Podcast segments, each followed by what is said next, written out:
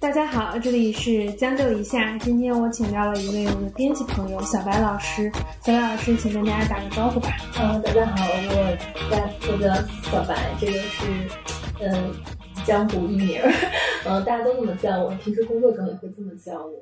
嗯，我呢就是是图书编辑，大概从业有十一年了。呃，做的内容呢，目前来说可能会偏正经方向一些。就为什么会请小白老师呢？其实曾经在二零二一年的时候，工作接触过大量的出版社跟出版社的老师，我会跟很多出版社聊，因为那个时候已经不止在做财经品类了，我可能人文社科、教育科学可能都有接触。可能有一家出版社的十几个编审，所有编审的老师我都已经聊过了，其他的头部出版社我也会去聊一些。然后我聊到小白老师的时候。呃，其实还留下了比较深刻的印象。一方面呢，当然是因为他曾经负责过一本书叫《置身事内》，它可能是二零二一年和二零二二年最火的一本财经类书籍啊，现在已经卖了超过五十万，嗯，超过一百万，超过一百万。这个可能是目前国内财经图书是，呃，就是如果我们从累计的角度来讲，从今年当年的来说的话，呃，我们有一个就是图书数据监测平台叫做开卷。嗯，然后这个开卷的这个数据的话，按那个经济理论这个大类来说的话，这本书是第一名。然后这是就是畅销榜。然后如果我们把它呃切换成累计畅销榜，就是可能有些书现在卖的不好，但是它曾经可能火过，类似于这种所有的嗯财呃叫做什么经济理论类加起来的话，它大概在第四名、第五名。也就是说，历史上这类书，这个概念我在别的编辑老师里面学过，这叫畅销书加长销书，可以这么讲吧？对，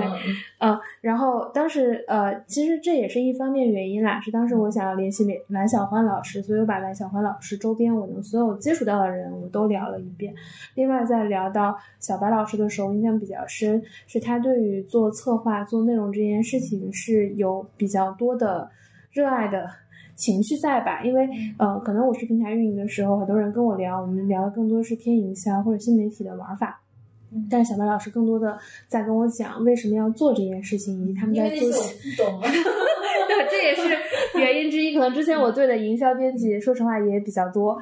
对，所以我留下了比较深刻的印象。第二是我当时作为一个媒体出身的人呢，就喜欢搜名字，能搜到小白老师的一些生平往事，发现小白老师也是 上过那个出版社，呃，我们叫出版商务周报。哦，对，就是这个出版人都在行业报，行业报，对对对，当时为了。呃，更多的融入出版社的人的这一部分，我可能还看了这个。哎，发现小白老师还是这种学霸类型，然后不仅其实负责过《知识世界》这一本畅销书，其实还负责过其他很多卖的比较好的书。然后我之前跟他沟通说，你要不要我们再聊《知识世界》？他说不要了，不要了，这个东西讲了一百遍了，尤其是关于这个名字之类的事情。嗯嗯。所以我觉得，除了这本书之外呢，其实小白老师的呃身上其实有很多可以聊的地方，而且。根据我过往接触财经编辑的经验，其实它不是一个特别典型的出版社经验，比我想象的要做的事情要多得多。所以今天就找小白老师来聊一聊，呃，他的一些经历。然后我还有一个最前面的问题，就是在你的工作经历里面，你有遇到呃出互联网人转型做出版社的嘛？嗯嗯嗯，好，呃，就是很感谢，很感谢。小江同学的邀请，呃，我自己呢是觉得，对我当时，因为他在找我的时候，有一个点还挺打动我的，打动我的就是说，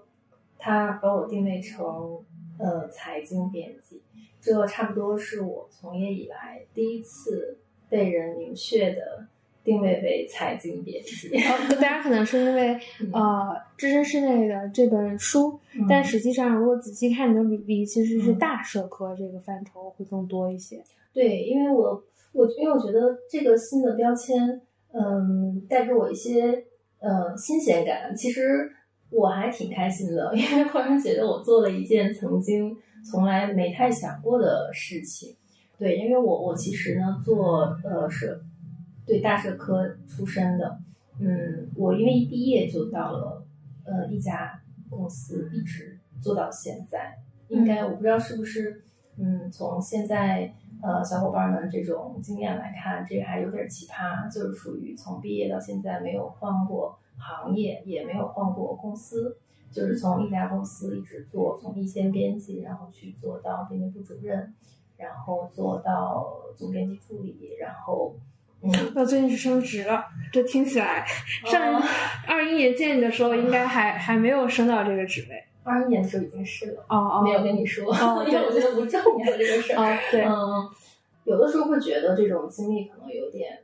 有点单调，然后中间也一度想说，我是不是应该去别的地方看一看？对，因为我接触下来，出版社老师有嗯。出版社之间去流动的嗯。啊、然后还有一种是知识付费，其实在嗯。呃一七年到二零年嗯。之间，其实还挺火的，无论是嗯。喜马拉雅、得到、樊登、混沌，嗯。我我猜想他们肯定也可能会找到过你，嗯，但是可能你都没有转型去做知识付费，嗯。然后一直在出版的这个行业里面。嗯嗯，而且出版社可能是一个工资相对比较低的地方。说实话，对比金融跟互联网的话，嗯嗯对，呃，当然这些知识付费的公司呢，确实没有找到我。如果找到我，可能 我可能就会有其他的可能性，也有可能心动了。但是如果我想去这类的话，我现在想一想，我前一阵想一想，我有可能错过了一个亿，是因为我二零零八年的时候是在搜狐实习的。哦，其实你也没有一开始说我只是在出版社，对，因为二零一八年的时候我正在读本科，然后搜狐就在我们校门口，非常的近。嗯呃，然后就去呃实习了挺久的，我感觉可能得有，印象中可能得有个小半年，而且我当时负责的是一个现在已经很多人都不知道的一个产品，叫做 China 人。China 人是一个 非常古早的啊一个一个，嗯，有点像一个校友的呃互动的这么一个呃网站吧，可能可以这么讲。然后我当时呢做的是里面的这个群组运营，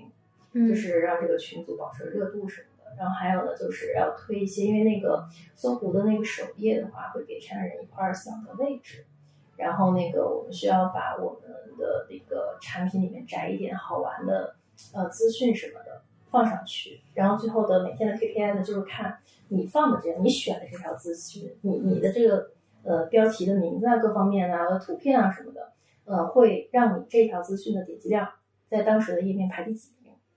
其实你说这是不是非常的互联网运营，这对，可能是我最早的互联网运营，对八年的时候嘛。嗯然后我当时就是不知道是怎么回事啊，就好像就是嗅觉还挺敏感的，所以导致我那个成绩呢，就是都还不错。嗯然后后来那个带我的老师就是问我说：“你要么就留下来。”嗯结果我当时真是脑子开窍，我毅然决然的就拒绝了，因为我当时在准备保研的事情。嗯嗯，然后因为就是当时保研的事情，其实也已经确定性挺强的了嘛，我就觉得我要去读读研究生，嗯，然后我就把这件事拒绝了。我在想，我当时如果没有拒绝，我拒绝了我当时想说我的研究生导师的话，那我现在如果零八年入行互联网，那我现在会是一一个什么样的对状态？你可能你可能是我现在的 leader 那个，就是管十几个人运营团队，嗯，可能管其他品类。我会发现，就是当我真正进入到互联网之后，嗯呃，是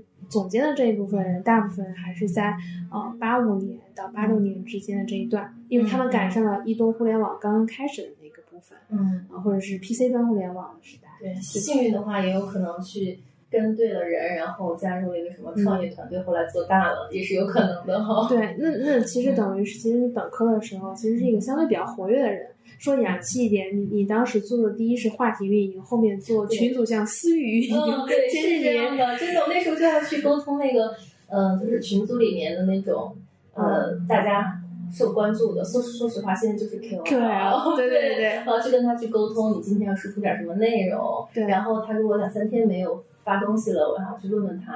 啊、嗯。什么情况呀什么的。然后对方那个时候也很配合的，他不会觉得说我是一个能够带动流量的人，然后我就是这个怎么讲，呃，话语权的重心在我这里，然后你你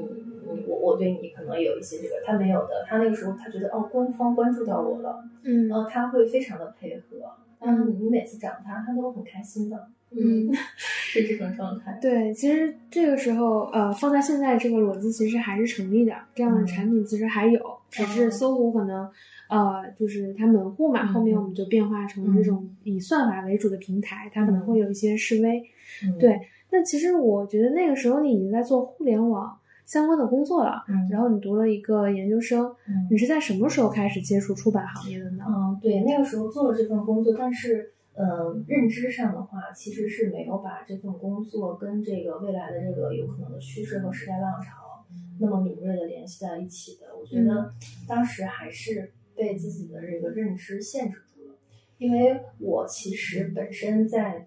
做这份实习之前，或者说我在大学这那个时候是大三嘛，嗯，那几年对于网络这件事情，那时候还是 BBS 时代。哦，对，嗯对。然后我们当时大一的时候还不可以带电脑，都不可以有电脑。我我们是哦大二开始才开始每个人，那个时候我们去交作业都是去那个机房，学校我知道清华有个超级大的机房，啊，然后带鞋套，对我们带带带带，我印象中带的。然后我们大一的时候很很，就是每次课下的那个作业啊，呃，读书笔、读书报告什么的，是手写的，手写之后带着，然后去机房把它敲成电子，然后再通过 email 发给老师。我们那个时候从大一年是这么过的，然后大二才开始自己去买电脑，然后才开始说接触呃 BBS 什么的。所以那个时候的那个网络生态跟现在是非常不一样的。那你本科学的是什么专业？为什么当时找到搜狐这份实习呢？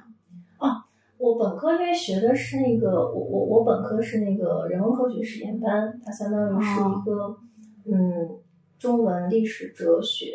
呃不太分科的，然后上的嗯主要都是一些那个经典研读的课程。那个时候会我印象中很深，就是那个《左传》，嗯嗯、我们大概学了一个学期，就是读原文，读原嗯文，然后上课讨论。嗯，大概就是这种。那时候读了很多的这种呃中西方的嗯比较经典的典籍，荷马史诗啊，然后那个时候开始接触本雅明什么的。嗯我其实觉得啊，我自己接触过一些出版社的策划编辑，我觉得还呃学历都还蛮好的，嗯就是策划编辑的学历都非常内卷。因为编辑这一行，当嗯，从比较传统的角度来讲的话，它嗯，它会它会要求一定的门槛儿。这个门槛儿，我是觉得，但是现在这个时代，我是觉得可能越来越弱化了一些了，因为嗯，曾经的话，出版社的编辑其实是作为一个呃社会上这种内容生产的最上游的，他们他们是把这个内容，呃，从国外引进也好，或者是从那个本土作家的这里、作者学者这里开发出来也好，他们是第一个内容的源头。然后后面，嗯、有的时候我们会觉得媒体反而是第二位的，因为他们看到这些内容之后，在我们那个年代，纸媒的年代啊，嗯。嗯，常常会是这样的。那这就要求你可能你要有一定的这个呃知识储备，你才能够去呃发现这些人，找到这些人，然后你也可以，你也才有可能把他们的那个呃，就是他们能够提供的知识，在这个社会中给他做一个定位。嗯，因为这个都还是会要求一定的这个呃一定的积累。然后呃，但是现在就不一样了。现在这个时代，因为信息的提供非常的多元嘛，嗯嗯，有很多可能对大家最有用的信息，我可能不是从书本上得到的，我是从 B 站得到的。嗯嗯，B 站的很多 UP 主，他可能有很多知识，他是从实践中来的，或者是怎么样的，他不一定书本已经不是一个嗯源头性那么强的东西了。所以我感觉我们现在嗯这个时候的这个嗯编辑，其实我自己倒是觉得，我们平时也会面试什么的。嗯，学历这件事情，或者说你的呃你的毕业的学校这件事情，嗯，它往往可能更多的标志的是你的综合素质，而知识背景这一块就弱了。嗯我当年去呃刚毕业没毕业的时候去找工作，也是会找很多家嘛。我当时觉得，呃，最让我震惊的一件事情，我当时给一个出版社呃投简历，嗯、它是那种就是像校招一样，就是桌子，然后放个桌子，然后有一个人照，然后他要填一个表，嗯。这个表上啊、竟然还要求你写你的爸爸是干什么的，你的妈妈干什么的，甚至我印象中可能连你的这个祖祖祖父是干什么的嗯。都是要写的。那可见当时仍然有一些出版社，他对于这个呃岗位的理解，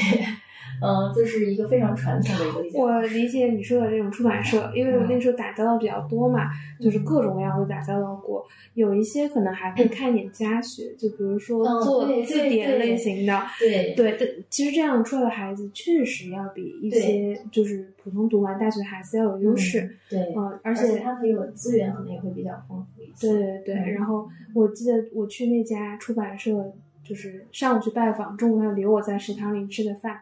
然后那个时候，其实我已经见去过很多家出版社了，各种各样，包括出版公司。就是在那个食堂里面，你还是能看到很多很优雅的，嗯嗯，就是老年女性。这样说可能不知道对不对啊？对对对，其实那一辈里面有很多呃老编辑，他们都是有非常有不俗的家神的，嗯，就是非常精英，这是一个非常精英化的一个嗯。职业在以前来说的话，我其实现在也也会这样觉得，嗯，会这样，就是呃，收入非常的不精英，就是反而是那种家庭条件好的孩子，包括媒体也是啊。我理解现在去，比如说财新或者是一些传统的媒体，只有家庭条件好的孩子才能可能踏踏实实的做内容。嗯，就是如果你真的有很多，就是你的家庭条件并不是特别好，其实并不鼓励你长期在媒体工作，嗯，因为你在一线城市的生活压力会非常的大，对，就是这个东西还是挺实际的。就是我以前带我的老板，那个时候我在家商业媒体网站嘛，嗯，他说小江，其实你做编辑可能三万块钱就到头了，啊，对，这个你是不是一线城市的孩子，你接下来要想在一线城市待下去。有可能你长期做编辑是不太行的，嗯，因为呃，我在那家媒体可能不太和人打交道，嗯，其实你核心就是学历差不多，英文要好，反应快，有一定的投资背景，然后你一天可能写三四篇下来，嗯，然后你下了班也不会有人有人找你，但是你出去就会面对一个问题，嗯。大家会觉得你对一个新闻领域没有研究，或者没有相关的人脉。因为当时我们当时做编辑的话，你今天写的是英国大选，明天可能是美元，后天可能是东南亚什么什么的，确实会面对这样的一些问题。而且在我以前接触下来，就是无论是媒体还是出版社，嗯，真的做得好的，可能真的还得是一些家庭条件相对比较好的人。会多，当然也有一些可能没有那么好的，呃，这个行业里面还是有很多人很有天分的。嗯，另外是我记录下来是，呃，这种行业的媒体人或者是出版社的老师，还是有典型的读书人气质的。嗯，这个感受还是我之前工作时间可能在上海时间更长，嗯，然后来北京的时间可能相对没那么长，嗯，自己还是有比较大的一个体验。对我自己感受一下就是。呃，因为我们现在同事里面，我们组里面最小的小朋友是九五年的嘛，差不多就是比我小了，我是八六年的，差不多比我小了十年。嗯嗯，我觉得这一波小朋友和我们那一波，呃，情况就会挺不一样的。比如说，就是这个不一样，主要是不一样，就是回应你刚才讲的这个家境的情况。嗯，我觉得这一波要比我们那一波好。嗯，因为事实上他们进入这个行业，呃。这个行业能给他们的这个生活保障，说实话，从这个比例上来说，确实是我更多要依靠家庭的。嗯，但是我们那个时候不一样，就是你想，我当年买房，我是，嗯，我是一二年参加工作，我们是一四年左右就买房。嗯，一四年的时候，其实恰好是在。呃，上海房价一个大涨的，一五年左右大涨之前，就是我毕业的那一年。哦，是吧？对，我一五年毕业。嗯，对，那我就是多亏早毕业，然后以及多亏觉得那个时候，因为我我我我我先生，我们两个其实是相处了很多年的，然后就毕业了之后，双方都毕业了，然后工作一段时间就要要考虑这个结婚的事情，然后就知道买房这个事就提提上了日程，所以那个时候我我的房子。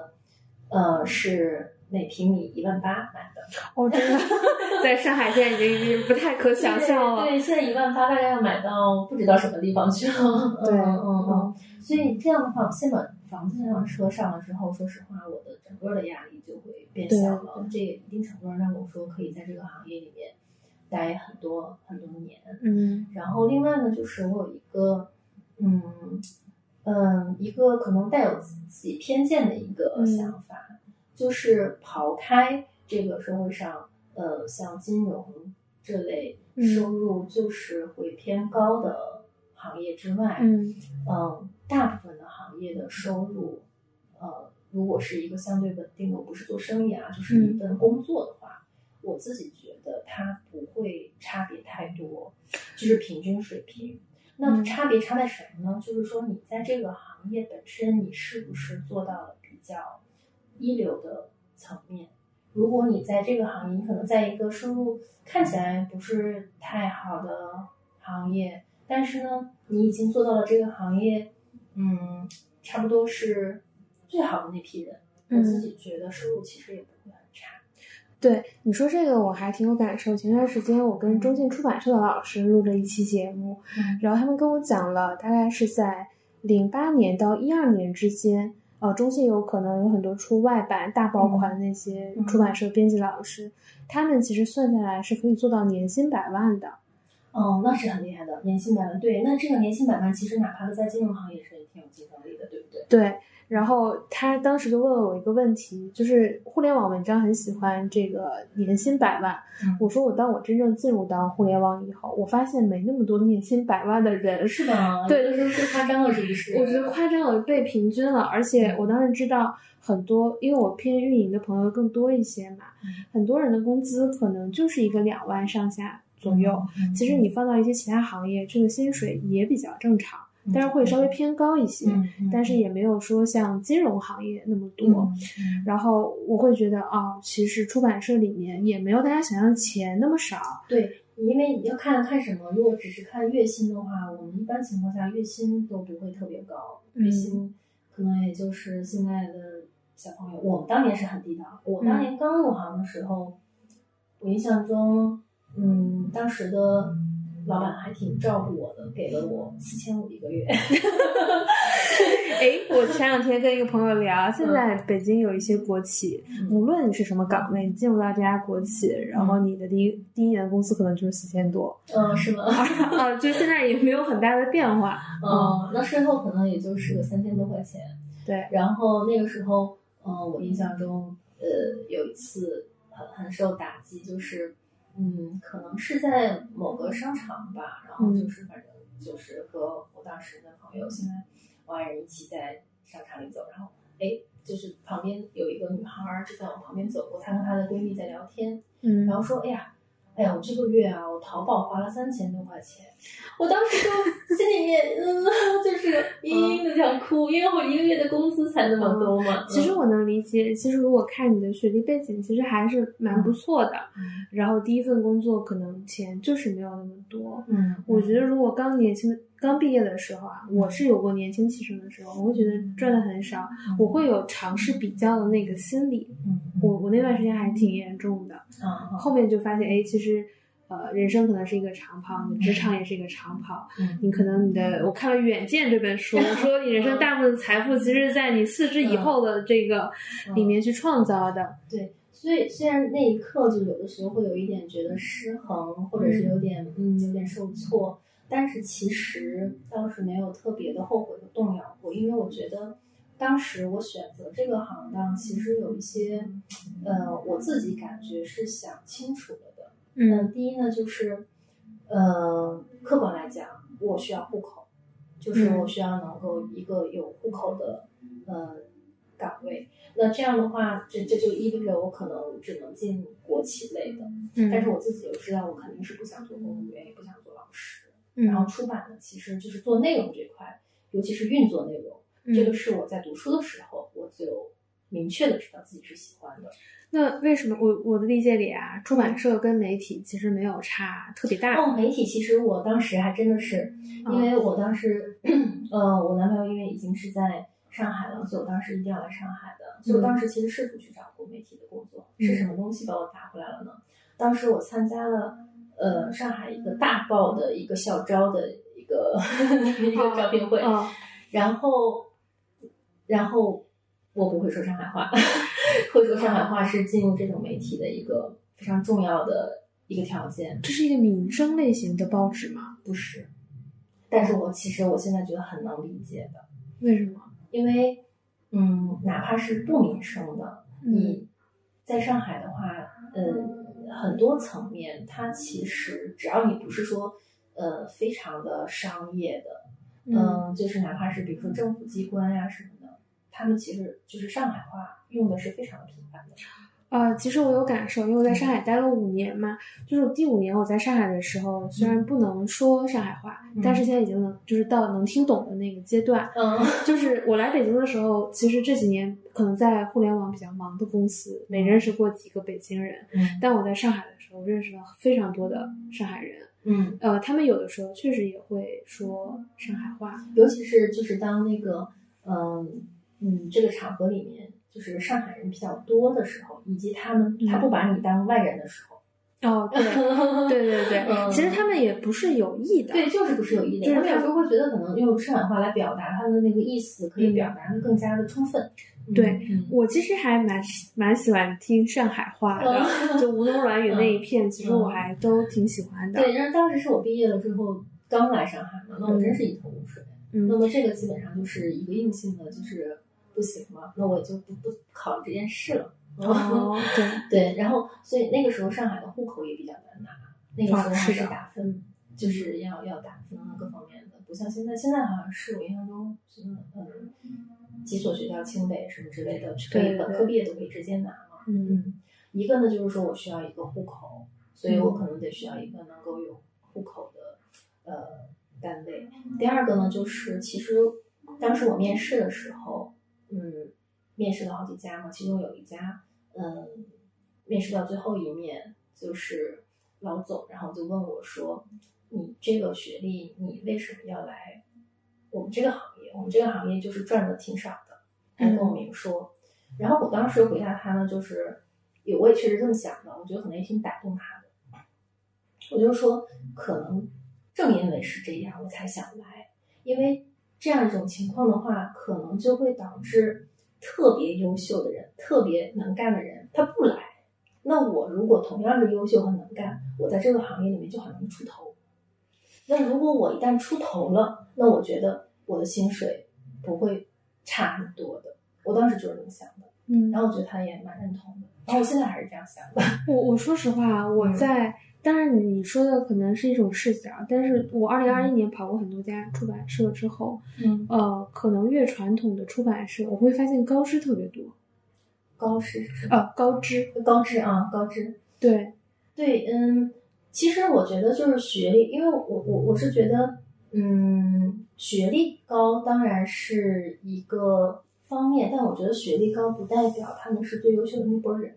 嗯，因为我觉得这个最优秀的那波人可能。一方面是他的学历证明的是他的一个呃基本的学习能力，然后他那个对自己这个事情的一个掌控能力，嗯能够体现在这方面。但是如果他也是一个嗯对时代很敏感，然后是一个做事能力很强、一个很敏锐的人，嗯，那他很有可能就不选择这个行业了，他有更多的选择。但是他又不是说一定要追求稳定啊什么这方面其他的考虑啊，嗯他就是单纯从自我实现、自我职业发展的角度来说，把自己想投放到这个时代的大潮中，然后获得收获的角度来说，他如果嗯，如果是这这类人的话，我觉得他他其实是不应该会选择，会愿意选择出版这样一个嗯，感觉可能性没那么多嗯的一个、呃职业的。嗯，有很多人，比如像我这样，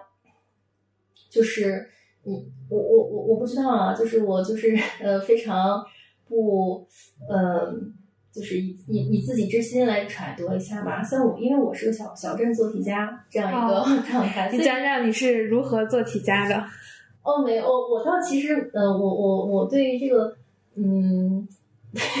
我觉得对于这个做题这件事情，我觉得跟现在我做内容，呃，有点像你喜欢的那个状态是有点像的，哦，就是我单纯的就觉得学习好玩，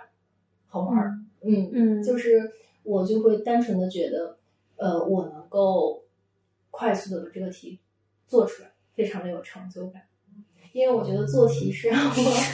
觉得最最有这种就是自我满足、对自我认可，然后能够获得这种感觉的一件事情。我周围真的有这样的人，他也跟我表达过，就是他最喜欢做的就是高数题，嗯他有的睡不着。对我也是，我很喜欢做难的题，然后我一旦做出来了就非常爽。对，他就说经常做到半夜三四点。其实那个时候他已经不需要就是在嗯学这些东西，他就做到三四点。对他说每当这个时候他最有成就感，嗯看着那个凌晨的可能星光，天还没有就是嗯太阳升起来，嗯他就想他说自己是真做了一件，大概可能呃也是你这样类似的学历，啊，就是 就是就是哦对，我觉得其实我可能是不是太典型了，就是虽然是，呃，呃，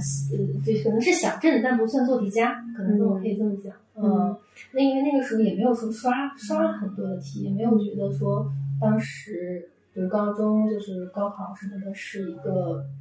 特别，嗯，怎么讲，特别苦的一件事情。你是状元吗？应我该不是状元，我不是状元，其实啊。我是那个什么低低空划过那个，因为因为那个如果是状元的话，我觉得那就是要两，就是要 both，就是你既要有天赋，同时要有真的有方法和努力。我，觉得我总体来说，可能就是挺认真的，然后做事情可能会觉得，嗯，想把它做好，嗯。嗯，但是没有到非常非常的刻苦。然后我觉得可能因为自己的这个对于知识和这种就是知识上的好胜心，知识上的好胜心，对，会有这种。我那个小的时候读初中的时候，就是会做那个物理题嘛，嗯然后经常干一件可能有点儿欠揍的事情，就是老师出一道题，然后他无论是在黑板上写也好，还是在口述也好，他在出这道题出到一半的时候，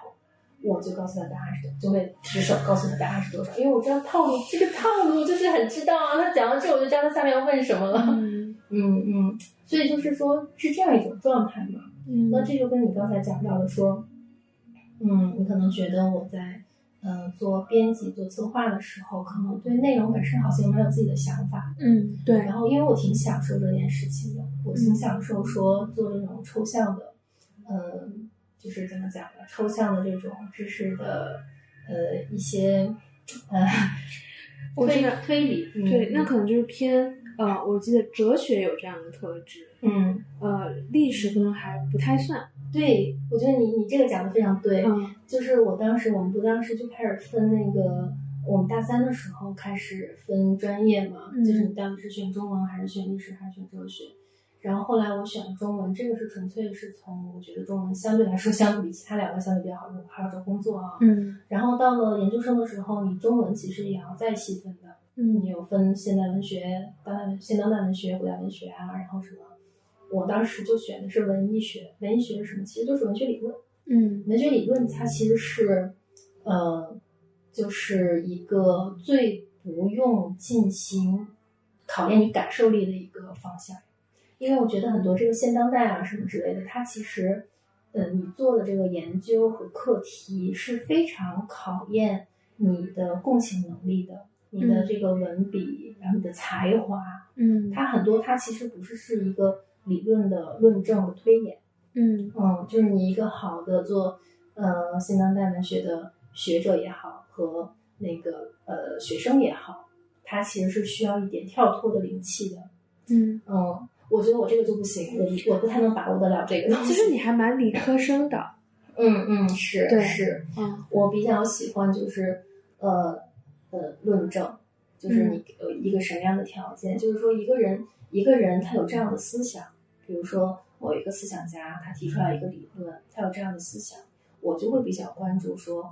他为什么提出这个东西，他是要解决当时的一个什么样的问题。我感受到的是个工科生的一个严谨。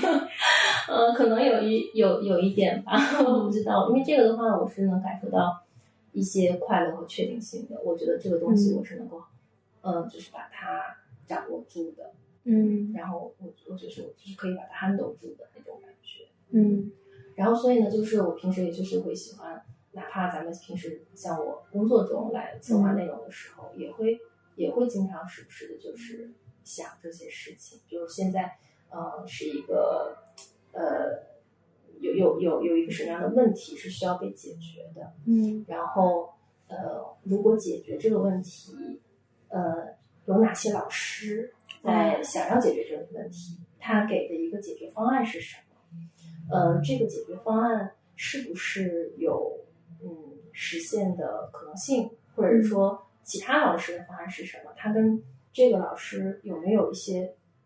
回应，他们两个之间有没有过一些，就是呃，也不叫争辩啊，就是有没有过一些对话，嗯。然后彼此都是看到了这个问题的哪个维度。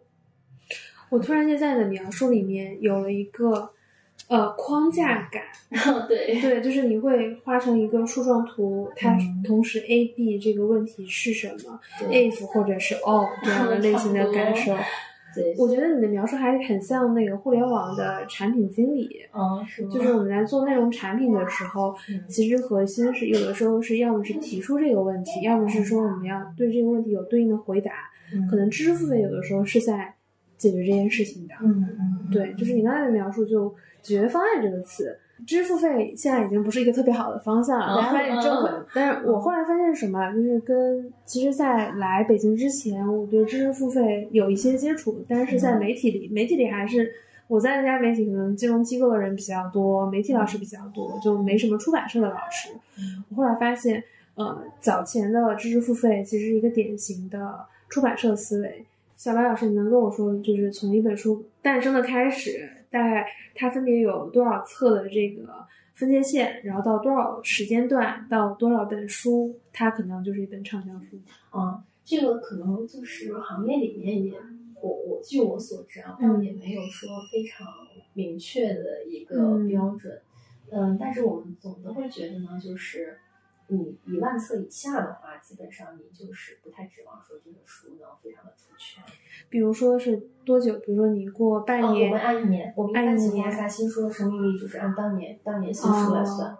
对，嗯，然后呃，我们我们的那种就是出版这个行业的一个呃财务上的，就是财务上的一种计算方式的话，我们有一个叫提成差价的，就是你这个哦库存放在这儿，你是当年的书，我不给你提差，就是不会把利润里面，你这个库存我不会把它从利润里面当年利润里面给它抠出去，作为一个就是。呃，损耗计提的一个概念。这进入到了我的本专业，但我没有从事的会计学。啊，但是我一说你就应该能懂，因为我哦，对，然后呃，如果两年的话，我可能要是要提个呃提百分之五十好像，然后三年就要提百分之百了。也就是说，我这个书我如果当年印出去，我嗯三年这个印词这本书我还没有把它卖出去，那嗯，它就会变成我百分之百的损失。我要把我、哦我要把我从当年的这个利润里面把这个书，我得把这个给它减。我本来赚了，比如说我今年赚了一百块钱，这个嗯，书定价二十块钱，然后呢，我就得我今年的利润就是八十块钱。但其实其实我没有我没有真正的有损失啊，但是这就是一个财务的计算方式。哦对，那么所以的话，呃，我们就是说一本书的这个周期的话，会以当年来看，最多的话就是它一个完整的一年。然后你你一年的话，如果是一个呃一一万次以下的，我们就认为它可能没有特别大的一个出圈的可能性。但是超过一万册了，那就证明呃可能就是该关照、该能够看到这个书的人，他都看到了，出版社可能对他进行了一定的这个营销资源的投入。那如果我当年已经他进到三万、嗯三万或者是五万这个区间，三万五万差不多了，三万五万这个区间的话，那他基本上已经是一个畅销书了，它就已经基本上已经哦超出了一个、呃一个小众的一个受众范围，可能进入到了一个大众视野了。然后，如果你当年可以做到十万，因为很多嗯。出版社是以这个什么十万作为一个嗯。一嗯个小的一个庆祝啊，说我这个书已经超出十万了。超出十万的话，基本上就是它可以给你，呃，这个编辑也好，给你这个社也好，一个比较可观的这本书来说，一个可观的一个利润了。嗯，就是嗯。对，因为你想，你你来算的话，如果我们一本书的，呃，利润率是在，呃，我们就按五个点来算的话，嗯五个点来算，然后一本书如果卖个呃一百块钱，嗯那我一本书就可以赚五块钱。那嗯，如果我卖了十万册，那我在这本书上我就可以赚五十万。哦那你想，一个出版社一年的新书品种，像我们像像我们这个呃，我我我这家单位，它一年的新书品种是八十种，嗯嗯，八十种的话，我要是一个赚五十万，嗯那不就四四千万嘛，哦对吧？那就是非常非常多。对我，你看出版社的行政说四千万就已经很非常多，多非常多，了，非常多，嗯因为我们的人员各方面的哦都是少都很少嘛。嗯嗯嗯，对，大概是这样。所以超过十万对很多书来说是一个坎儿，你超过嗯十万你就可以去奔二十万。然后呢，你如果当年能到五十万，其实已经是一个很罕见的，就非常罕见，可能这个市场上是属于那种，呃，就是 top 百分之一那种对，嗯。哎，那我我其实并不想聊《置身事内》这本书，但是可能到长长销书畅销标了，我们要聊聊这本书，因为我印象特别深，就是这本书刚出的时候，因为我不是出版社行业的人啊，是有国发院的一些学生嗯。或者在读书的人就会给我推荐。啊，蓝小环这本书，他们说是周礼安推荐他们去读，他们导师推荐他们读的。对，因为当当时这本书采取的营销策略就是第一波，我们当时跟梁老师就是主要是梁老师提出了啊，因为他觉得这本书他想送给很多他的朋友，而且都是业界的朋友，也就是这个业界呢指的就是一线、呃二线或者是九八五或者这么讲吧，就是最重要的呃高校里面的经济学院里面的。嗯，呃，还在授课的 有话语权的人，有话语权的人能够去、嗯。呃推荐学生们学什么样的教材，或者是作为参考读物的人。那当时我们大概就有两百两百多个人的一个名单，嗯。不到两百人，对后面加又又加了一波，可能最后加起来有两百多人的这样一个嗯。名单。然后这个名单我们专门给他做了定制版，然后呢前面这个定制版我听到这个地方应该是记下来，你记住。啊，对对，对我我们当时这个定制版出来的时候，经济学院的老师们是比较激动，他们没有见过这种东西，因为那个呃市场上，在我们做这个事情之前，大部分的这个定制版是把对方的名字，就稍微用心一点的呢，是把对方的名字写在腰封上，就比如说哦，对我有收到过这样的对吧？这种是比嗯较常见的。嗯，我们那个是做成什么样的？因为这个有一个，嗯，有一种，嗯，我用一个不太不太宽容的词，就是它有一点廉价感。因为我一旦把这个腰封，因为我能够想象出来，你就是单独做了一些腰封，我打印店能打印出来，嗯然后呢，我把它包上，然后包上了之后，如果老师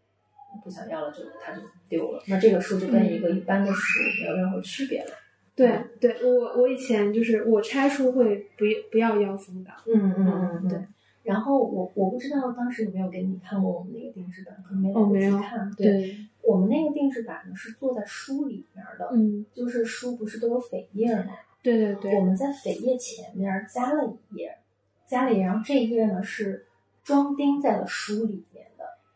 那你们的这个营销费用的成本还蛮高的，哦，这个是这样的，这个就是一个外界看来很贵，但实际上没那么便宜的一个。它嗯其实主要是稍微麻烦一点点，对，对。稍微麻烦印厂一点点。嗯。然后，然后呢，就是呃，对这个印制的话，可能呃，我们需要在一个靠谱的印厂。对，然后对，然后他愿意，而且可能是我们比较良好的合作伙伴。一般人是不愿意接这个活，对他愿意帮我们干这个事儿，因为这个确实要手动一张张的加进去。但是两百张，我觉得好像还好啦。对对对，然后呢，它是呃装订在里面的，并且呢，我们是把这个设计上的设计的蛮精致的，就是是一个嗯烫金的一个框，花边框，哦，就是你你想我象明白，烫金花欧式的那样子但是没有那么夸张的欧式，它就是相对比较嗯典雅简洁的一种，但是还是有一点点这个小设计上的一个框，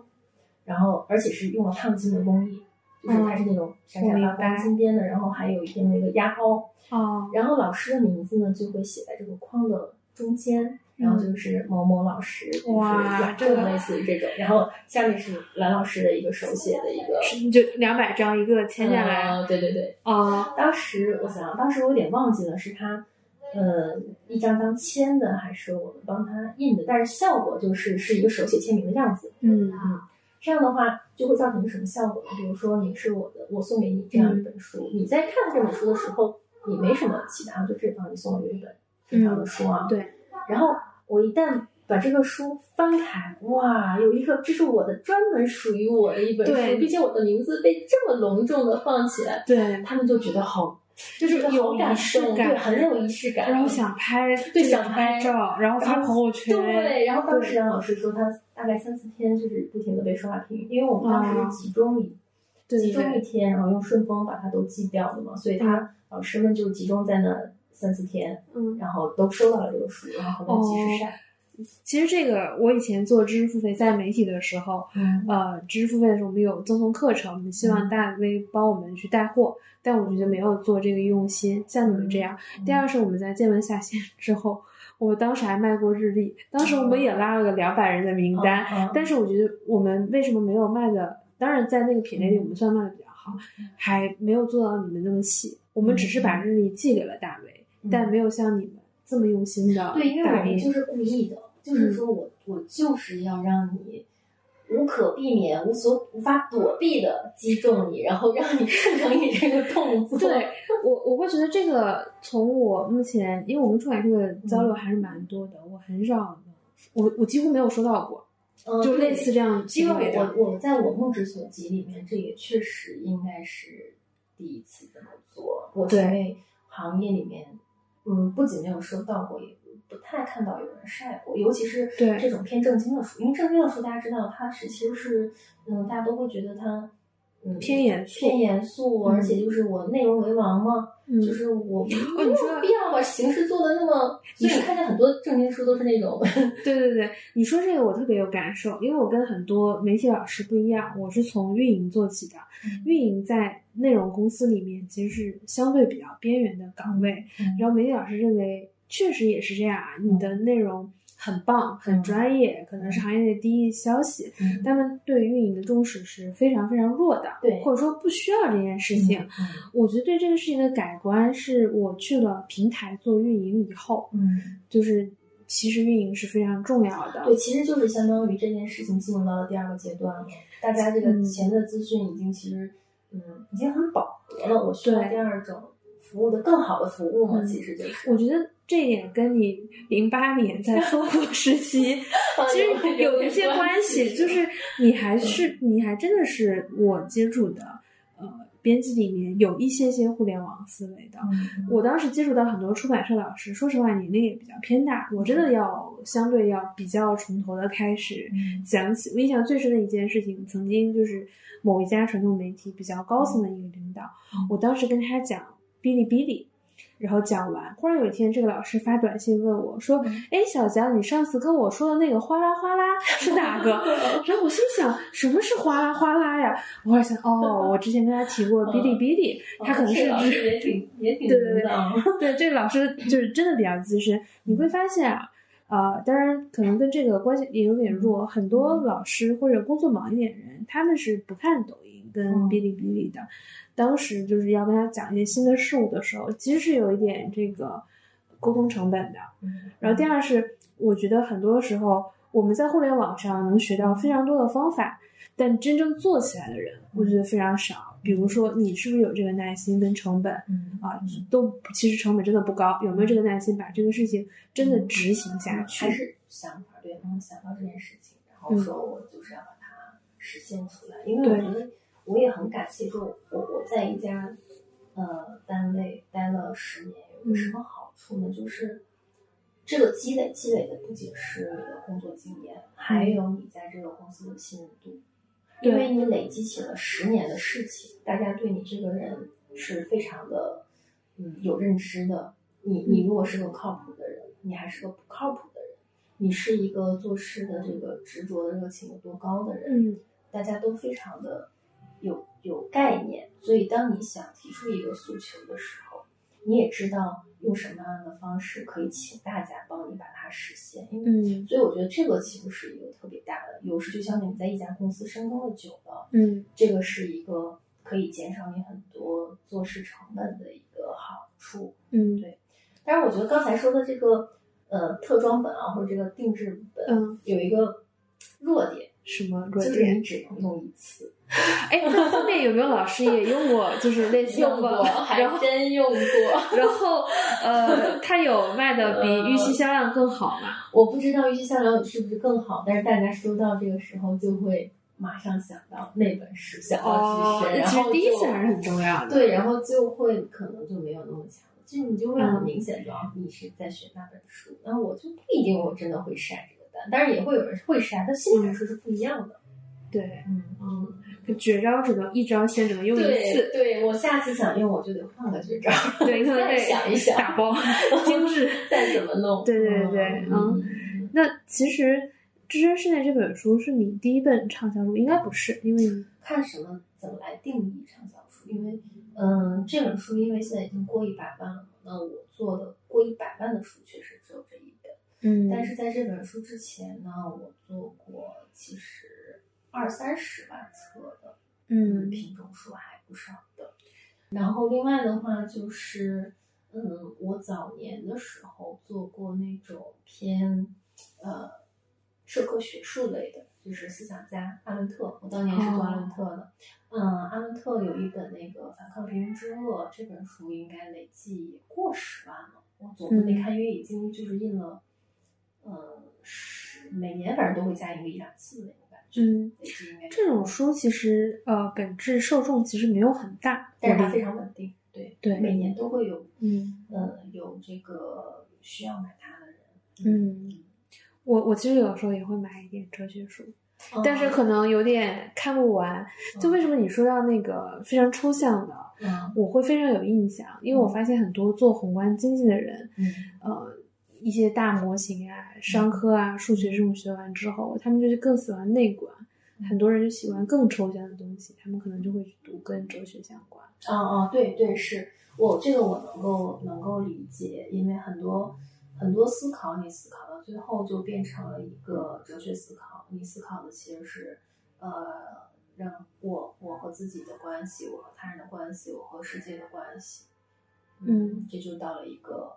就是哲学的层面了。嗯，你觉得在你刚做出版社编辑的时候，呃，有发发生哪些事情？嗯你觉得可能对你的影响会比较大一些呢？我整体来说，其实还是职业发展非常的幸运和非常的顺利的。我自己反过头来觉得，没有遇见过特别挫折的事情。然后以及呢，呃，因为因为像前面跟你讲的那种，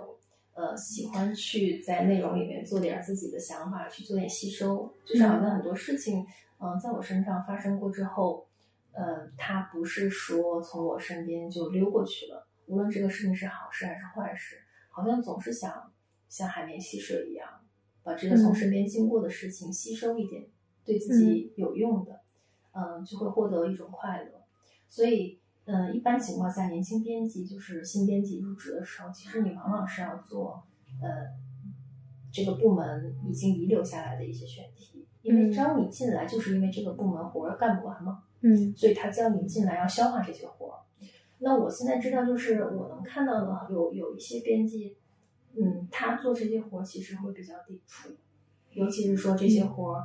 呃，因为每一个项目，如果一本书是一个项目的话，没有那么完美的、那么容易的项目，嗯它可能都会有或多或少的某一个难以处理的点是需要你去把它解决的。嗯然后有有可能有的有的人就会觉得，哎呀，好烦啊！你给我一个这么一个烂摊子啊，又要让我去收拾这个烂摊子，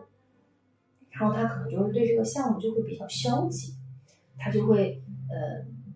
就反正随随便便把这个事儿弄完拉倒了啊，就恨不得赶紧把这事儿弄完。然后这个事儿可能在他心里面，嗯，做之前、做的过程中不做之后，都是一个让他觉得并不爽的事儿，或者是嗯无所得的事儿，只是一个劳动而已。但是我好像就是说，做做这些项目的时候，我是我经手任何一个项目，不管是这个项目可能呃其他人怎么评价他，或者是外界怎么，我感觉每一个项目都让我非常有收获。然后嗯做的这个内容本身，我都会得到对自己的一个启发。嗯，因为其实，比如说我做正经类，嗯、最后从从一个做偏就是更更更学术的一个内容，更偏思想史啊这样一种内容，然后到做正经，也是因为我有一段时间其实是在做嗯。然后主题出版，因为很多人会觉得，哎呀，你这个就是怎么讲呢？呃呃，好像就只是说在挣挣挣什么钱呢？这个钱挣的好像没有什么技术含量啊，啊 你就是在呃政策红利嘛，然后这个什么之类的，然后你内容的质量可能也并不是很高啊，什么之类的啊，嗯。就是会有一些非议，然后也有很多人不想做。这个嗯。但我其实，在你前面的描述里面，我会觉得你是一个不挑活儿的人。哎，对我还真的不挑活儿，而且我会非常有热情的投入到这个活儿里面。嗯就是我的领导如果给我一个活儿的话，嗯，他他会觉得 他比较开放心心的，他而且他挺开心的，他会觉得、哦，你好像把我这个活儿当做一个宝贝嘛。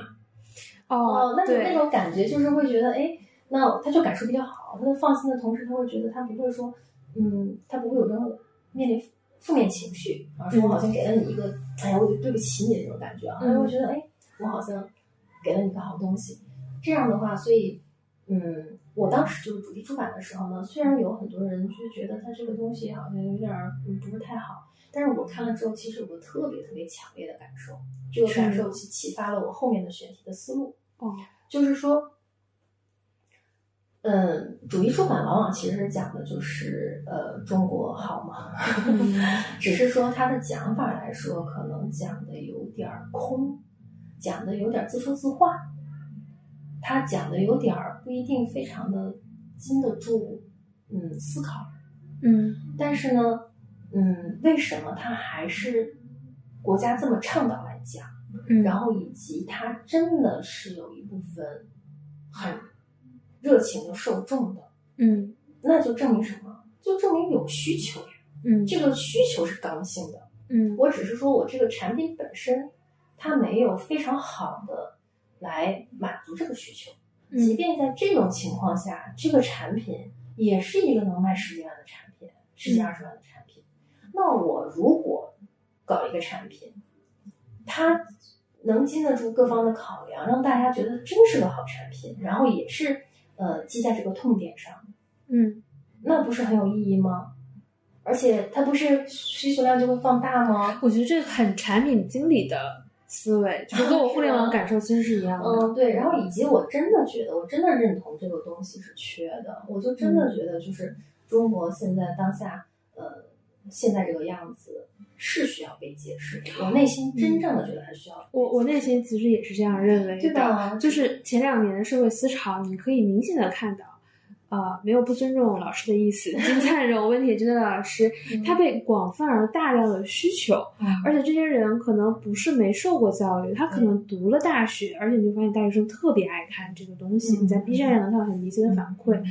呃，就是这一部分其实需要作品去满足的。当然，可能内容大家有有的时候会觉得可能不够好，在一某些专业领域领域讲的不够对，嗯。但是没办法，市场上并没有更好的供给的产品出现，嗯所以我们已经根据现在有最好的人，我们已经来做出来这个东西了。对对是的，而且就是我觉得这个时代本身它其实是面临着一种话语转型的，对，就是我印象中，在我一开始呃做编辑的五年左右的时候，那个时候是一个，你看我我刚毕业没多久，可能还是一个 BBS 刚刚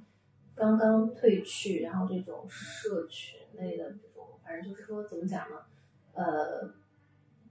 呃，以前 BBS 时代是极个别的人有嗯这个技术能力，或者是一些很很新潮的人，他们在上网。然后我差不多工作到呃刚工作或者工作两三年的时候呢，嗯，是学者们在上网，就是呃，精英们在上网，对，那其实那个时候一二年更精英，嗯对，差不多，第二年我刚工作嘛，对对对，所以就是在网上最有影响力的一批人，其实是那些这些大 V，很多都是高校老师啊，或者是那种非常呃有这个社会影响力的一些、嗯，一些人，公知，对公知时代，对，然后等到这两这几年，就是这三五年，就会发现其实、呃一般的这个嗯呃，其实你根据那个网络就是网民数据，大家看到、嗯。中国大部分人现在都可以上网了，对吧包括嗯。我我姥姥可能嗯。八十多岁，她自己经常还给我微信打电话，嗯自己看一些短视频什么的。嗯。嗯，那这就意味着什么呢？就是意味着其实能够传播的知识，它需要更接近本质。嗯，因为我印象中在，嗯，就是我刚才讲的那个公知的年代，有很多分析问题，它是有一些政治立场的。我可能有一种左和右这样的一种框架，然后来讨论问题。对你这个问题是一个左偏左的问题，你是一个偏右的问题，或者你是一个偏左的人设，或者你是一个偏右的人设啊那种。对，这还是我认为这种这种本身的分析框架，它是一个非常有门槛的框架。你得先搞懂什么是左，什么是右。对对对，就是那个时候上网其实还是有一些门槛的，不然你没有办法加入群里。对对对对。然后，所以呢，那个时候的那个知识的这个生产也好，知识的传播也好，都是在那样一种呃情况下在进行的。所以，我觉得我当时做《反抗平庸之恶》，其实是在这样一种知识浪潮下起来的。而且，那《反抗平庸之恶》这本书本来叫《责任与判断》，责任判断是阿伦特的一个，也是一个比较代表性的一个文集吧。这这个名字卖不出去。对，然后我我们当年，对我们当年就是说这个书要重版嘛，重版了之后。那个当年就提方案，因为因为我我我我我我我这家，呃，哎，就是文景吧。其实我我实名上网了，现在已经是。不过我插播，我觉得其实文景的很多东西还挺文艺青年气质的。嗯，就是看封面其实像。对对对，其实你还是偏理性。我会觉得，有可能是因为你本科在清华读过。那那不是，那我觉得文景的这个，我我们的老大是北大的。哦。嗯，然后那个二把手是北师大的，啊，这还挺厉害的。对对对，我会觉得你的思维更接近一个理工学校学生的逻辑。对对对对，嗯，对是。然后我们就是打磨产品会打磨的很厉害，然后觉得一本书出版不是说那么理所当然的，我把这个书是什么样子，我就把它出成什么样子就得了，可能还是会更多的去想这个读者的阅读需求啊之类这种。嗯，然后就觉得责任判断这个书如果想重做的话，还是要去想一想。我们是不是一定要用这个名字来重做？因为这个名字也不是阿伦特写这个书的时候的名字，他也是那个国外然后编啊编译的时候给他一个名字。然后后来我们就想，其实其实其实阿伦特有一个核心的概念叫平庸之恶嘛。嗯，这个有点戳到我，对吧？是吗？对对对。然后其实当年我们，我我不敢说是不是，嗯，是不是我，但是确实确实，我感觉就是在我做这个书的。前前后后啊，嗯，就是这个概念就起来了，嗯，当然这里面可能包含着当时这个电影《阿伦特》这个电影，然后在大家开始放了，嗯，然后我们就觉得哦，叫反抗平庸之歌，因为它这个本身阿伦特这本整个书讲责任与判断，其实就是对抗一种无意识的这种啊，这个随大流的这种 不经过思考的这样一种行为。哦，那确实在一二年的那个。之后，其实？这种感受你也感受到了。你这个这个书你是知道的，是？我知道的。你是知道的。呃，这这本书我知道，因为我曾经有一段时间做一个经济学家，这个经济学家特别喜欢文史哲相关的内容，在他的引导下，我其实看了很多内容，可能看的不是很深，但是我我后面又做了一段时间文史哲的老师，所以我我又。去读了一些这样的东西，这样保证就是我跟老师交流的时候不要太过无知，就是基本常识我是有的。嗯，对，所以这本书可以说是我做的做做的就比较好的第一本书，就是有点出圈，然后真正也给我带来了收益，因为它不停的在加。你知道你在说收益的这个词的时候，就想到我带过的一家互联网公司，我觉得你的用词比我还互联网。那我大概是听什么风投圈听多，对对对，嗯嗯，对，因为我平时听听，我平时接触信息可能也比较喜欢听这种偏商业类的，因为我现在觉得为什么？因为觉得太有意思了，就是商业类的故事里面充满了模型，然后充满了这个创造性。其实这是一个典型的工科生，嗯就是理工科生会提到模型啊。嗯，我觉得偏文科生的人啊，但是我这个可能也算偏见，大家感性的感受会更多。嗯嗯，对，我感觉我好像在高中和本科的前两年会非常的，呃，就是情绪充沛啊，然后去感受力比较强，然后越到后来，好像这些东西就慢慢退退化了。嗯，然后讲回来就是说，嗯，所以那本书我是认为。切中了当时的一个时代气氛，时代情绪，时代情绪，所以他上去了。他用他用一种当时的一种时代话语，左和右的、自由的和那个什么被那个 被洗脑的，就是一个被嗯，哎，那置身事内是不是也切中了？当不，这个是现在的置身事内是现在的一个浪潮，现在一个什么浪潮？已经切，已经我我自己观察，就是说现在的话语已经发生转变了。你没有发现左和右这套话语在互联网上已经失效了吗？没有，对，对对对，嗯。然后大家现在更关注的是，你真的告诉我了点什么事儿？我不想被你特别的带观点和情绪，我是想让你告诉我一个事情，让我有心知，让我真的有所得。你就可以看 B 站上有很多这个呃知识博主，知识博主对他们分享的都是一些非常实在的内容。呃，你会觉得实用性比较强吗？你是这样理解？可能这个实用性不是说我真的像掌握一门工具一样去掌握它，而是说你给我的这个知识架构里面能给我补上一块儿，能够刷新我的认知，能够去扭转我的偏见。嗯，就是说我我我不一定要知道你想说什么，我只想知道你能告诉我一个什么我不知道的东西。哦，你是谁？这个我有感知到。对，你是谁和你的观点和立场可能没有那么的重要，起码没有你能够让我知道的那个东西重要。我觉得这有点像推荐算法，就是你刷抖音的时候，其实你不知道那个博主是谁，你只关心去这个这个内容，我感不感兴趣，对我有没有用？好，如果有用，我喜欢，我给你点个赞，然后划着再看下一个。对，嗯，所以就是大家其实对于中国到底发生了什么？然后以及为什么发展到今天，这份好奇是在的，而且是很强烈的。如果我能够，嗯，告诉大家，呃，颗粒度放小，就是颗粒度很细的告诉大家到底是怎么回事，我觉得大家是感兴趣的，因为现在没有很好的东西来真正回答这个问题。我觉得刚才总结一下，前面讲了你你求学的那部分经历，为什么选择做出版社编辑？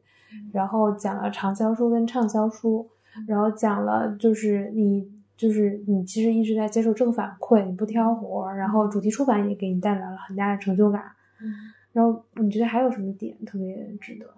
嗯啊，我刚才其实刚才讲那个就是为什么做这个职业，刚才说了两点嘛，一个是呃，一个是一个是户口，一个是那个呃，就是从人才的角度考虑，其实还有一个考虑的。第三点就是说，文科生，文科生来说，你在这个市场上去选择你的职业来说，嗯，你能做生产部门的不多，哦，是的，非常少，嗯编辑算一个。对，这个这个是我从一择业开始就非常看重，就是我想去做一个核心部门。哦，这点我跟你还挺有。有感受啊，但是我一开始没意识到这个问题。是曾经我在一家互联网公司，他在的一个程序员的部门，我在那个组做新媒体运营。然后我天天发的是什么文章呢？很多程序员跟那个运营人写，呃，程序员和产品经理写的专业文章。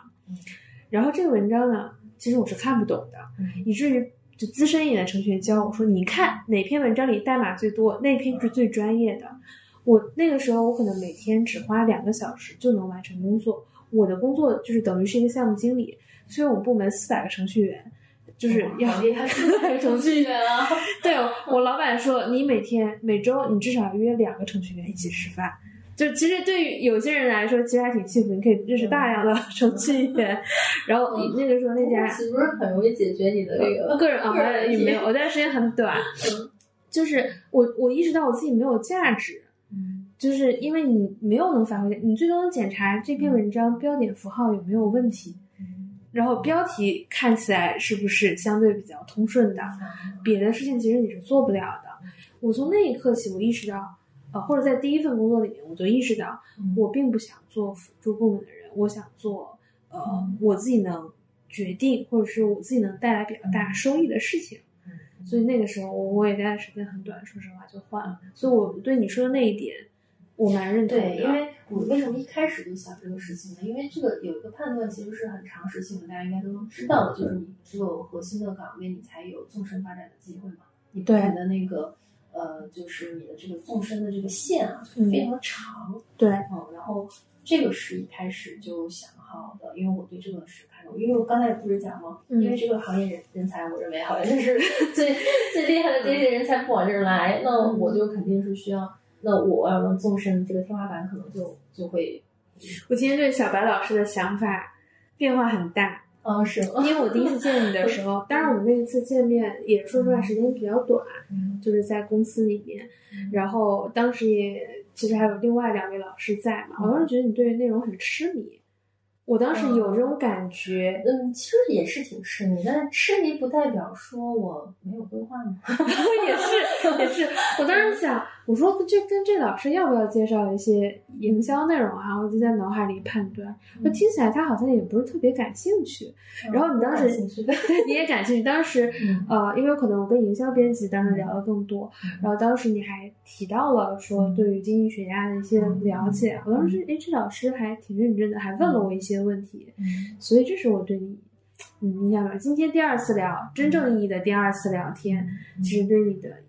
就是认知会更深刻一些。对，因为我我刚才为什么说运营也感兴趣，以及觉得自己不是一个太典型的一个编辑，嗯，是因为可能典型的编辑可能就是你你刚才讲的一些刻板印象，嗯，就是他可能是一个呃对书对，非常的执着，然后对书这个形式非常的重视，嗯，然后呢，嗯，对于把自己认为好的内容做出来这件事情，呃，呃，我对这个把好的内容做出来这件事情，其实是我对大部分出版社策划编辑的印象，嗯。就是他他有的时候可能会忽略营销编辑的这一部分。嗯。嗯嗯，对，这个呃，我就觉得这个对我来说其实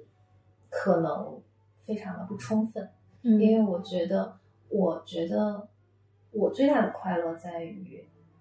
我把我认为好的内容，让尽量多的人知道。嗯，嗯，这跟媒体的传播还有点像。对，然后，嗯、所以其实，嗯、运营这一块，然后以及出版的各个环节，嗯我都非常的感兴趣。嗯，所以呢，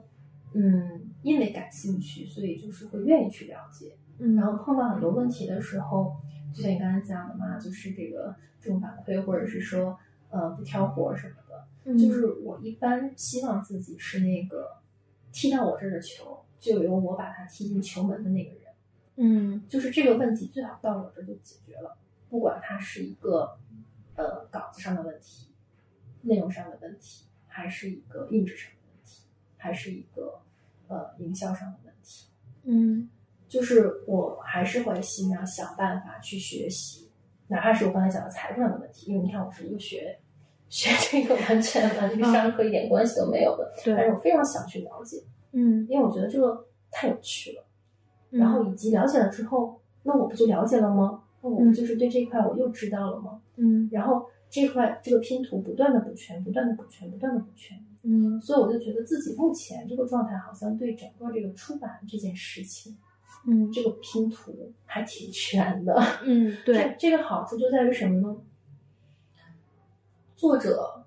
比如像蓝老师这样一个好奇心非常强的作者，嗯嗯，他他那本书在出版社出版了，他恨不得就把整个出版行业都要就是底儿朝天的一个，我把你给了解透。我我我觉得一般的人可能招架不住，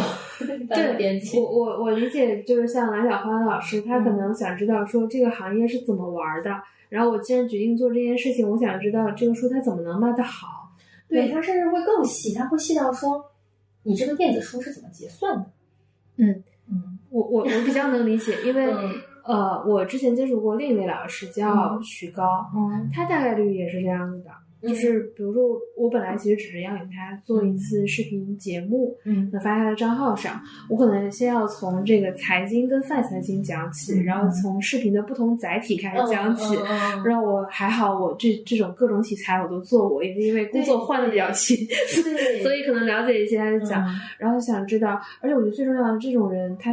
有可能是比较相对来说比较认真。对我想特别深，我录第一次节目，嗯跟他录完，嗯然后我刚送走他五分钟，嗯他就给我发短信说，哎，他说小佳，我觉得今天我录的不太好，嗯咱们再重录一下。啊哦，我觉得对自己有要求。对对对，因为我觉得像杨老师吧，他问这些，他其实也不是说我不信你的工作，我纯好奇，我就想有点想知道，然后而且他会把这个东西跟他接触的这个其他的一些行业什么的，嗯就是进行一个内在的一个对比。我后来发现很多事情是相通的，啊，对，真的是，就是我嗯后来理解，比如说你今天跟我讲出版的这个工作，我觉得和产品经理和运营都比较像。嗯嗯，早期的我在媒体了解投行的工作，承做或者承揽或者承销，嗯后来发现这个模型可以对应到很多工作里面。对，我觉得就是说一份工作你要把它做的，你你可能头三五年你是感受不到的，你等到做到个五六七八年，嗯然后你又是一个就是好奇心比较重的人，嗯然后又是一个愿意积极的去做事的人，你就会能对这个行业有相对透彻的了解的时候，嗯然后你可能就真的能够感受到这种共同性了。嗯就是因为最后最终本质上的东西都都差不多，尤其是如果我们都是做这种偏内容方向的，对嗯嗯对。然后呢，我就呃就就就刚才就是，所以所以我就喜欢把这个拼图拼完整，拼完整了之后，就像比如说像蓝老师问我这个电子书怎么结算的，可能在他问我之前，我也没有特别的关注过这个问题，嗯所以我就得去问我相关的电子书的同事。嗯说实话，他也有点搞不明白。嗯，他就会把，他也要替我去问。对，然后最后呢，就是他去对我去问的，就是可能就是电子书的平台嘛，去问。对，最后问好了之后呢，他可能平台会有一套话术给到他，然后嗯。他再把这个话术给到我，然后我就会把它再消化一下，对，消化成一个我觉得我能理解，同时对方也能理解的一种方式，再把它传递过去。嗯。然后就是就是这个传递的过程，因为经过了自己的这个消化理解，所以它也变成自己内在的东西。我这个海绵，我觉得又吸收了一点儿，一我感觉到你其实本身对求知这件事情带来本身的快乐对你更重要。对我感觉好像是这样，就确实就是这样的话，让我的工作不觉得很累。虽然我同事会觉得啊，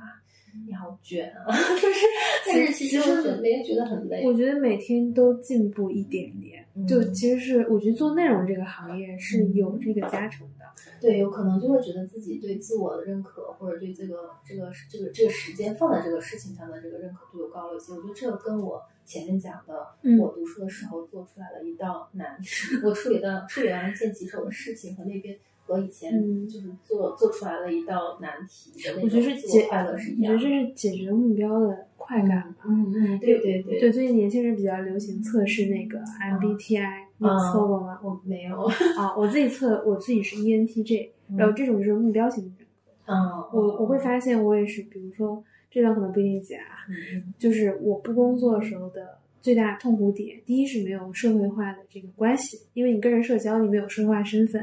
第二是你突然之间变得没有目标了，嗯啊，你不知道该干嘛，对对对，就是这一点是比较我好能理解。哦，对，嗯就是我觉得为什么要做播客这件事情，就是本质上可能后面也不做音频了，但是我没有事情做，这件事情令我感到痛苦。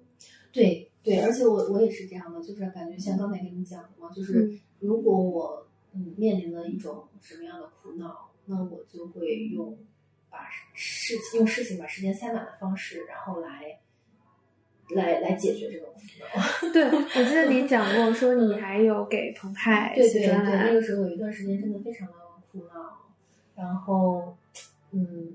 很郁闷，然后后来就是说，正好有一个朋友嘛，在澎湃，那时候澎湃我印象中其实是刚也刚就是、嗯刚出来出来没多久，然后他们当时有一个栏目叫思想市场，嗯呃，跟我们很对口的一个嗯。栏目，呃，然后正好朋友是那边的编辑，嗯。然后他说，哎，那个，呃，想做这么个事儿，嗯然后我说那我那我给你写啊。他其实前面可能也有人写，但是这个流动比较大，就相当于栏目是固定的，但人写手不一定。嗯然后我就我就给他写这个外刊的外刊导览。嗯，我觉得很辛苦，因为要读大量的外刊对那个时。候经常是，就是我们上班是比较晚的嘛，十点钟到单位，我当时可能路路上要花可能一个小时吧，那嗯我可能就是九点钟出门，那我有就七点钟起床，嗯，然后写写写，写哦。到写到比如说八点半，然后吃个早饭，然后就出门。然后如果赶，就是因为一周一更新，有的时候对赶不及，我可能就六点半出门，六六点六点半起床，然后开始写，然后也有可能就是晚上半夜开始写，就就嗯。就是那个晚晚上半夜找资料嘛，就是去看，然后早上嗯。早上早上来写，就是就是这样的。那个时候他就会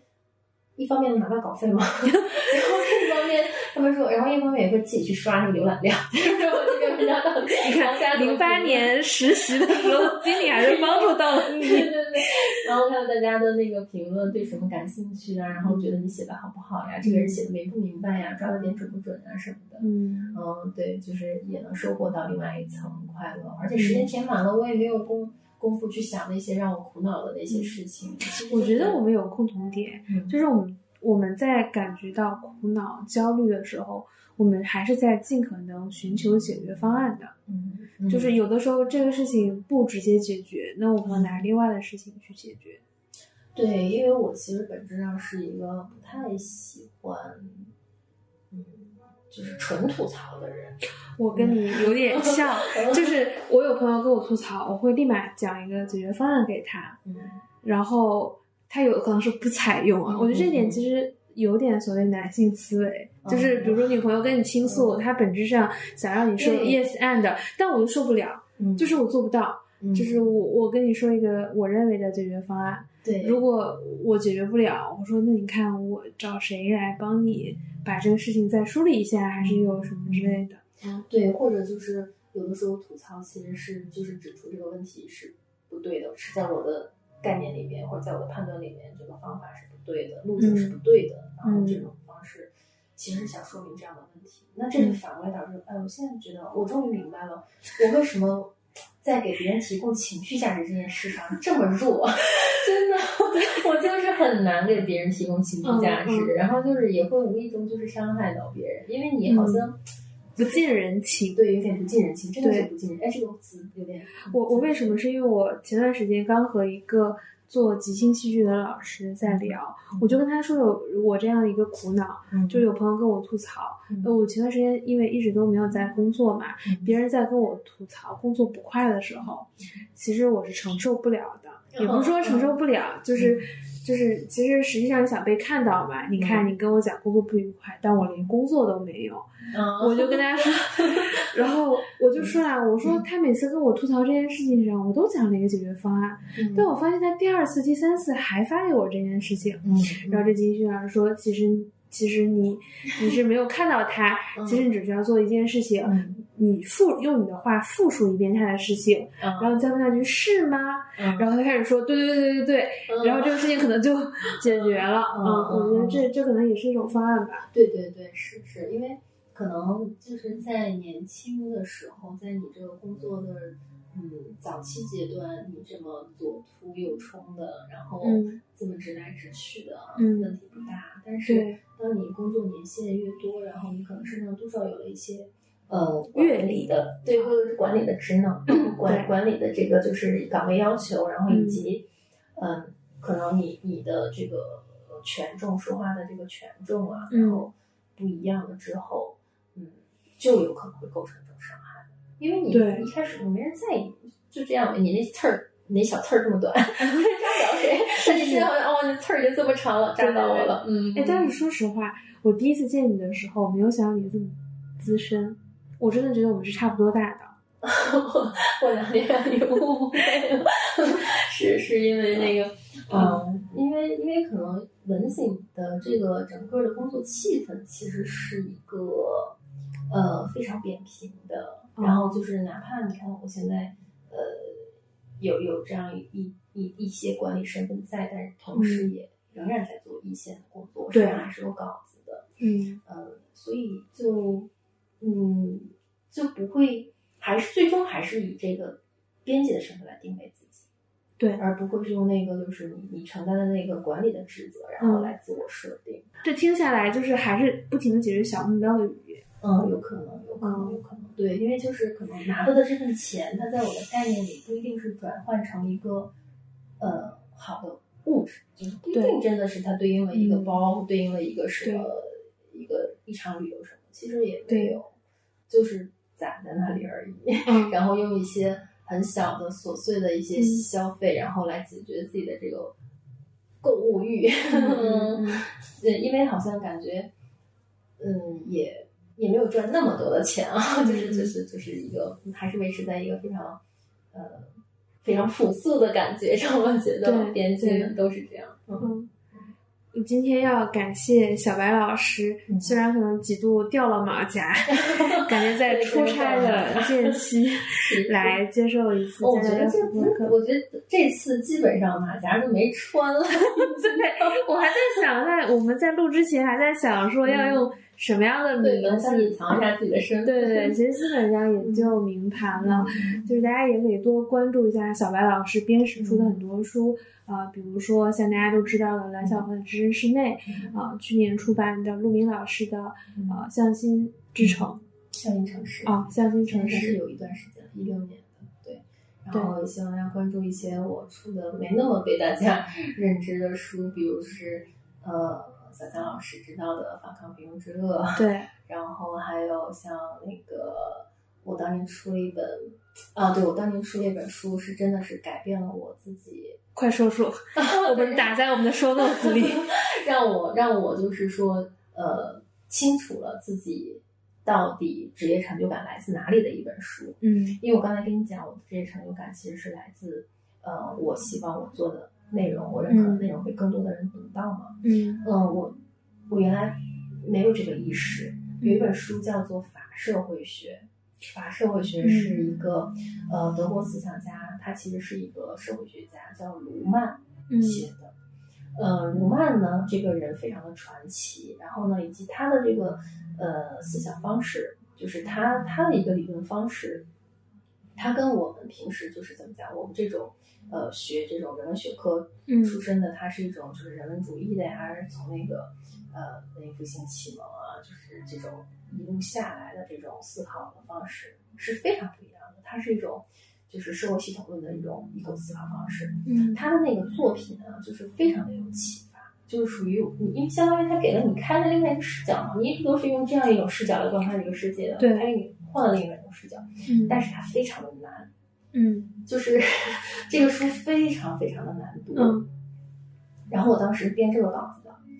那我就是说我看了不止一遍，并且我还得我为了就是能够判断出来这个译者有没有译错嘛，因为有的时候对译者会译译一些译译反了或怎么样，所以其实你要很认真的读，要去琢磨它的意思，嗯琢磨作者到底要表达什么。所以这个书呢，其实编的呃花了很多的心力，嗯而且里面有很多德，他德文写的还有很多那个，呃，大家看书的时候，就是有一些专有名词，嗯呃，出版社会保留一个括号里面的那个原文嘛，呃对然后好，还有研究者他能够方便的去，呃，知道这个词到底什么意思。那么这个原文的话，你那个译者在保留的时候，他是手动录入的，对他有可能录错的，嗯所以我当时就是 一个一个词对下去的。哦。那这个就是非常花时间嘛，那就是我花了一个非常大的心力做一本书，嗯而且是我认为真的非常好的一个书，我读完之后很有收获的一个书。嗯。实际上，我后来我想一想，第一，这本书印不了多少册，卖不了多少册；第二，嗯就算买了的人，嗯像我这样从头到尾这么认真读这个书的人，我在想，全国有我一两只手这么多，我觉得有，除非有人写这个论文，就在我认真写论文，必须要引用这篇文章。对对对，所以我当时就挺有挫败感的。我那个时候就是每天辛辛苦苦的，就是加班，然后把这些嗯把今天我认为我要搞定的事情核定完的额度，核定完了之后，然后我走往地铁站走的时候，我就常常产生一种非常虚无的感觉，我能理解，就是我到底在干一件什么事情？我要把我的这个就是时间和我的这个 就是怎么讲呢？有限的最旺盛的这个工作的呃、嗯。一个时段放在这样的内容上嘛，虽然我认为这个内容非常非常的好，嗯。然后从那个时候开始，其实我就基本上就会觉得这种非常呃有学学科化的嗯。然后内容我觉得是不适合我的，因为我不是太能找到成就感。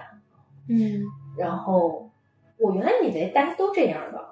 后来发现不是，因为我后面跟有跟一些编辑聊天，嗯。他们是那种就是真的纯学术编辑的话，嗯。他们就觉得自己最大的成就感就是来自于我编了一本书，然后这本书可以在图书馆的书架上静静的放着，它能够上到图书馆的书架上，我就觉得我的工作非常的有意义。我我我为人类知识的积累，我能理解 有这样的人，对就也遇到过，嗯嗯嗯，对。那那那我当时因为比如说我当时呃部门就是呃缺人嘛，然后那个就是别人向我推荐了他，然后我就跟他聊，嗯。然后他后来我们俩聊完之后发现发现哎呀我我可能不太适合你那儿，然后我可能也觉得他可能也确实不太适合我，但是我也非常欣赏他他的这个状态，因为他自己觉得他的工作也挺开心的，嗯。他挺好的，然后我才知道哦原来真的不是大家都都是一个 一个嗯想法的，我觉得就像呃，我在平台时间长，因为平台是一个生态，嗯生态的内容就是多种多样的，对你就需要庙堂之高，嗯也也有这个呃什么对，就什么之远来着，呃呃，庙 庙堂之高我们俩江湖之远吗？啊，对江对江湖之远，嗯就是也都是需要的，嗯，就是大家都有需要。对对，然后所以呢，我觉得这本书呢，如果大家感兴趣的话，我觉得可其实也可以去翻翻。你要是真的读进去了，也不用读很多啊，嗯就是差不多呃核心的那几页，前面读读过了之后，其实是能够呃对自己来理解这个社会、认识这个社会，嗯就会有嗯更多一个维度的。对，嗯嗯对，然后类似于这样的书，嗯。嗯大概大概是这样。然后以及我觉得可能对我来说，未来做内容也嗯确实不是书这个载体，因为我自己对书是没有执念的，嗯，就是我我今天聊完觉得挺互联网的。是吗？啊，对对对，就是我可能对于这个书用了一个什么样的纸，然后它是一个多么精美的装帧这件事情，虽然。虽然我觉得刚才说哦，那个经济学的书，呃，这个书，然后在经济学家们引起了这种这种嗯视感，是吗？那是因为我知道我在降维打击呀，因为我想我是做人文书出身的呀，人文书都是做的多么精致的呀。我我对这个事情是有体会的，嗯就是我在呃平台里面做嗯。财经的知识类型视频，嗯。我对标了一下这个社科神文，嗯。然后再往上引综于品类的视频，你就会发现财经这个东西因为专业门槛很高，嗯。所以它很多纯内容的质量是比其他品类要差很多的。要差啊，就是它做 其实它是这个对人的要求很高。第一要懂专业，第二要懂内容，第三层是运营嗯。很多人首先连专业的这个门槛，其实就已经挡住很多创作者了。嗯然后很多人就是纯专业，尤其是偏投资类型的内容，嗯你可能就在乎的就不是内容质量的这个层面，就有点低了。嗯所以我会觉得，如果你特别懂内容，而且还能做财经，那你放到这个品类里面，你确实是降维打击。啊，是吧？是吧？对，所以我就本来比如说我是做那个，就是本来可能做做一做一些人文类的书，然后那个书是那类书其实是非常讲究的，因为你其实是卖给一个有习阅读习惯、有一个嗯呃，对他我理解看很多书的人，他见多识广在书这个在 书这个产品上，我曾经在就是传统媒体遇到老师，他就会跟我讲这个纸的纸张质量、嗯，字的排版间隙。对对对。当时在上海待了很多年，又没在文化圈子待过的我，当时就觉得啊，之前过的是有点粗糙了。对对对，当然我我觉得就是也会去，就是在我自己的产品上去考虑那些东西，但是但是这些东西对我来说就是一个，呃，怎么讲？为了做好这件事情的一个过程，我不会说把那个当做一个啊自己呃特别有成就感的花心思的地方，嗯嗯，大概是这么一个状态。然后，所以呢，就是哎，这也这也在在可能会插一个说，因为你前面一直讲，好像我比较理工科思维，好像对嗯这个事情，呃，在做事情之前会有一些规划和判断嘛。嗯这也是为什么我就是可能不会在人文赛道上，